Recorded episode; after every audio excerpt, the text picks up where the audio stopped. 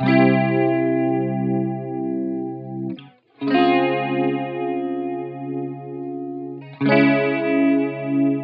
everyone and welcome back to Life as a 20 Nothing. I'm your host Miola and if you notice I sound a little bit different today, that is because I got a new mic. I'm so happy and I'm so so excited. So hopefully y'all will be hearing more of me now because I don't have to worry about the quality and now I get better quality content for y'all. I'm so excited and I cannot thank you all enough because y'all are the reason I have this new mic. The sponsorship ads that you've been hearing, maybe they've been a little bit annoying, a little bit irritating, but because of y'all, I have a new mic now. And I just think expressing gratitude is the most important thing ever to live a really fulfilling life and a really overall great life and happy life. So I want to express some gratitude towards y'all because you deserve it for listening to these ads and interacting with me. So thank you so, so much. So, so much. Okay, now to get into today's topic. Today, I want to talk about a topic that I think is hard to talk about, but I love talking about it insecurities, which makes me sound really, really bad. I feel like, like, who wants to talk about insecurities? but I think it's really important to talk about. It's important to know your insecurities and address your insecurities because they can affect every single aspect of your life if you don't have a good handle on them. And by every single aspect, I mean every relationship in your life, not just romantic, but platonic, colleague relationships, coworker relationships, employer employee relationships, every single kind of relationship it can affect if you don't have a good handle on it. So, first and foremost, I want to say that I actually have a really weird rule with myself about insecurities, and I don't like to talk about what my insecurities are with people. Call it a coping mechanism, call it a trust issue, whatever. It probably is both. It probably is both and more, actually. But the reason that I don't like to talk about my insecurities personally is because I feel like if I air out my insecurities to people, I worry that they can use them against me in the future. I don't like people knowing what my weaknesses are because that allows people to use it in the future against me. Will they use it against me in the future? hopefully not like hopefully not hopefully they have enough you know compassion understanding and respect for me that they won't use it in the future but also you really just never know and the one thing that gets to me is my insecurities because there's something that i haven't fully grappled with yet so why would i release that access of myself and release that access to getting into my personal you know vulnerability and being vulnerable to someone else and then allow that person to be able to use it against me i don't like that thought so I just don't talk about my insecurities that much, at least specifically. I talk about how they affect me, I talk about what they do to me, but I don't talk about specifically what those insecurities are. So yeah, call it what you will. It's probably a terrible trust issue, but whatever. So the thing about insecurities, I want to tell you all a story. I want to tell you all a story about this girl that I knew that I was really, really close friends with and how insecurities literally destroyed every single relationship that she had. Well, almost every single relationship that she had, but I will go get to that. So I had this really close friend, this really great friend. We were so close, best friends, best friends. It's insane how everything turned around, to be honest. But she had this really bad habit of not confronting her insecurities. And because she would not confront her insecurities, it unfortunately manifested in terrible, terrible ways. She would constantly be on Instagram, scrolling through, bagging on girls. There was this one girl that her boyfriend was just a little bit friends with, and she went on her page, she looked and she was like, honestly, she's gained like a lot of weight lately. Like, look at that. Like, her shorts don't really fit her anymore. Like, do you see that? Do you see how she looks now? Like, her body looks so different from five years ago. And if you know me personally, I really do not fuck with talking about people's bodies like that. One, it is not your place to say anything about anyone's bodies, period. Second, you would not want anyone talking about you that way, so why are you talking about anyone else that way? Three, common decency how do you just not respect another human being to not talk about their body or vulnerable issues? I don't get it. But aside from that, she would do this constantly, and it came from a place of extreme insecurity for two reasons. One, she was insecure about her body. She was very insecure about her appearance, and because of that, she would bag on other girls where she saw them lacking because then it made her feel better about where she was lacking. Two, this insecurity also stemmed from jealousy in her relationship. Because her boyfriend was friends with this friend, she did not like her.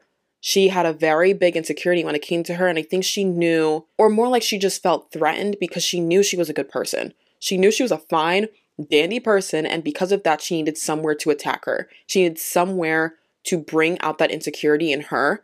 And what I also don't understand, honestly, though, is that this girl was nothing but nice to her. Literally nothing but nice to her. She was a sweetheart. She was just so kind and she was friends with her boyfriend. And I think she just saw that as threatening. even though she's the one dating her boyfriend. So I never understood that personally, but there was some internal shit going on that she really needed to settle and she didn't. And because of that, it came out in every single aspect. She would be hanging out with me and my friend, and then boom, goes on Instagram, scrolls, and starts talking about someone's body. She would be in the middle of a mall somewhere with her boyfriend, she'd be talking about another girl's body. Why? And now it's starting to affect your friendships and your relationships. And of course, after this, when she started doing this, I stopped being friends with her. I couldn't do it because then it brings up a point of okay, if you're talking about other girls like this, what are you saying behind my back?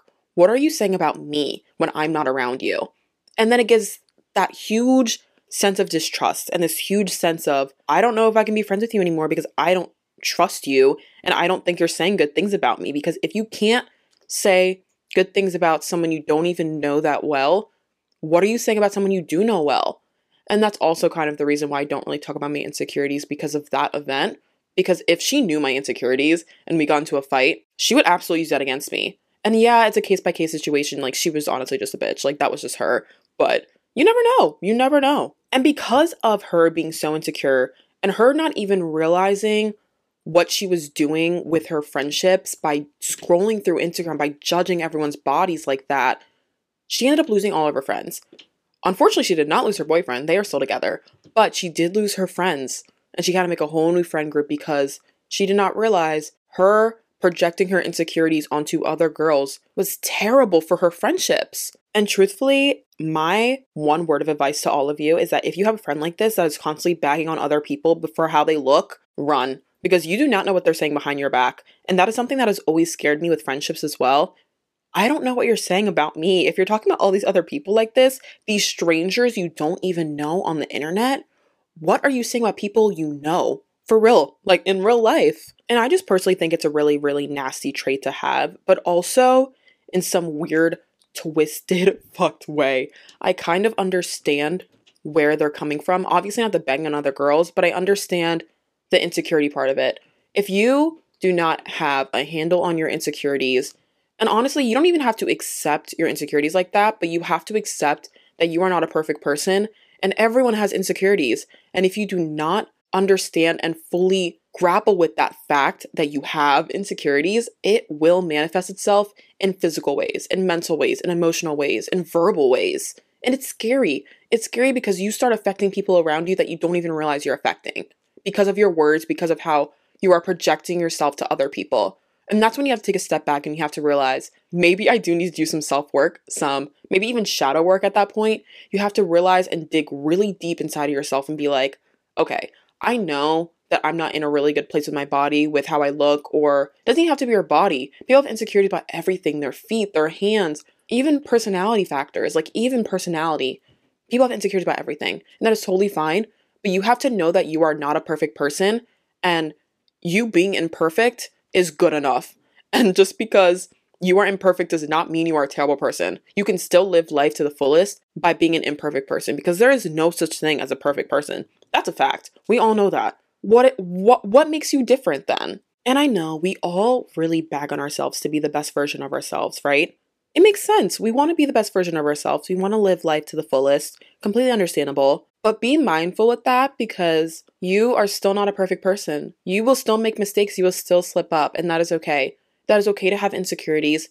But the second you let it start affecting your real life relationships is where there's a problem. So there is absolutely no issue with having insecurities.